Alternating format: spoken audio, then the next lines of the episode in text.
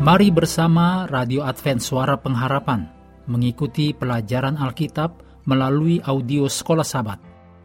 Selanjutnya, kita masuk untuk pelajaran Kamis 30 November. Judulnya, Misi kepada Orang yang Berkuasa. Mari kita mulai dengan doa singkat yang didasarkan dari 1 Timotius 6 ayat 17.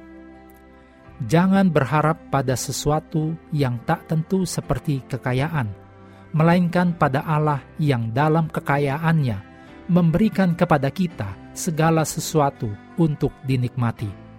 Amin.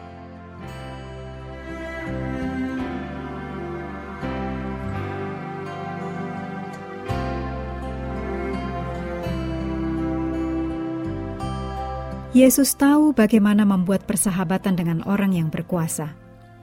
Yesus dikagumi dan dihormati oleh banyak orang yang berkuasa seperti ini. Dan di saat yang sama, Yesus dibenci oleh banyak orang. Orang-orang berkuasa dalam kitab suci yang datang kepada Yesus untuk mencari pertolongan, tentu saja merasakan bagaimana Yesus peduli kepada mereka. Dan juga banyak orang yang kaya dan berkuasa tidak datang secara terbuka kepada Yesus. Mereka menunggu sampai mereka yakin bahwa Yesus benar-benar adalah Anak Allah. Seperti itulah kasus yang dialami oleh Nikodemus dan Yusuf dari Arimatea. Saat Yesus dikuburkan, dicatat dalam Matius 27 ayat 57 sampai 60, juga Markus 15 ayat 43 sampai 47, Lukas 23 ayat 50 sampai 53, dan Yohanes 19 ayat 38 sampai 42. Ayat-ayat ini menyampaikan kepada kita tentang bagaimana Tuhan menggunakan seorang yang kaya yang secara nyata telah menerima pengaruh Yesus. Sampai saat ini, kita tidak pernah mendengar tentang Yusuf dari Arimatea. Tiba-tiba orang kaya ini muncul dan digunakan untuk membantu menggenapkan nubuatan. Allah telah menggunakan dan akan terus menggunakan orang kaya untuk maksud-maksud Allah.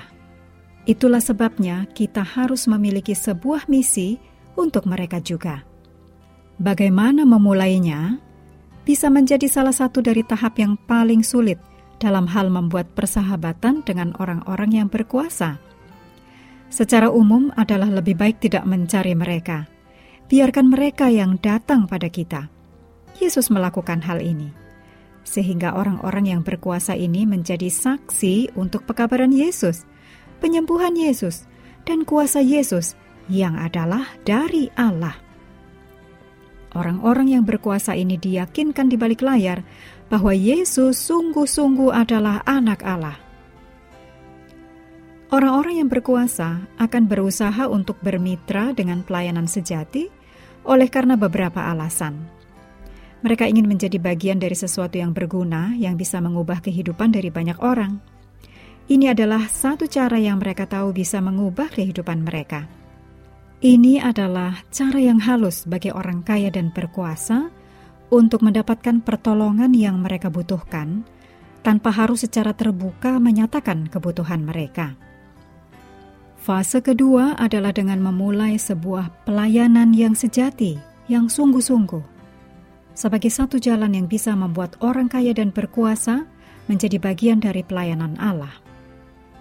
Luangkan waktu untuk membantu orang kaya dan orang yang berkuasa yang ada di lingkungan masyarakat Anda dan menolong hidup mereka lebih baik. Berikut ini adalah tantangan. Tambahkan dalam daftar doa pribadi Anda seseorang yang berkuasa, yang belum percaya, dan yang bisa memiliki kontak dengan Anda dari waktu ke waktu. Tantangan yang lebih besar, tuliskan sebuah surat atau email kepada seseorang yang memiliki kekuasaan, bahkan jika dia adalah seorang yang belum pernah Anda temui. Dan sampaikan kepada orang tersebut bahwa Anda berdoa untuknya. Mengakhiri pelajaran hari ini, mari kembali ke ayat hafalan dalam Matius 16 ayat 26 apa gunanya seorang memperoleh seluruh dunia tetapi kehilangan nyawanya? Dan apakah yang dapat diberikannya sebagai ganti nyawanya?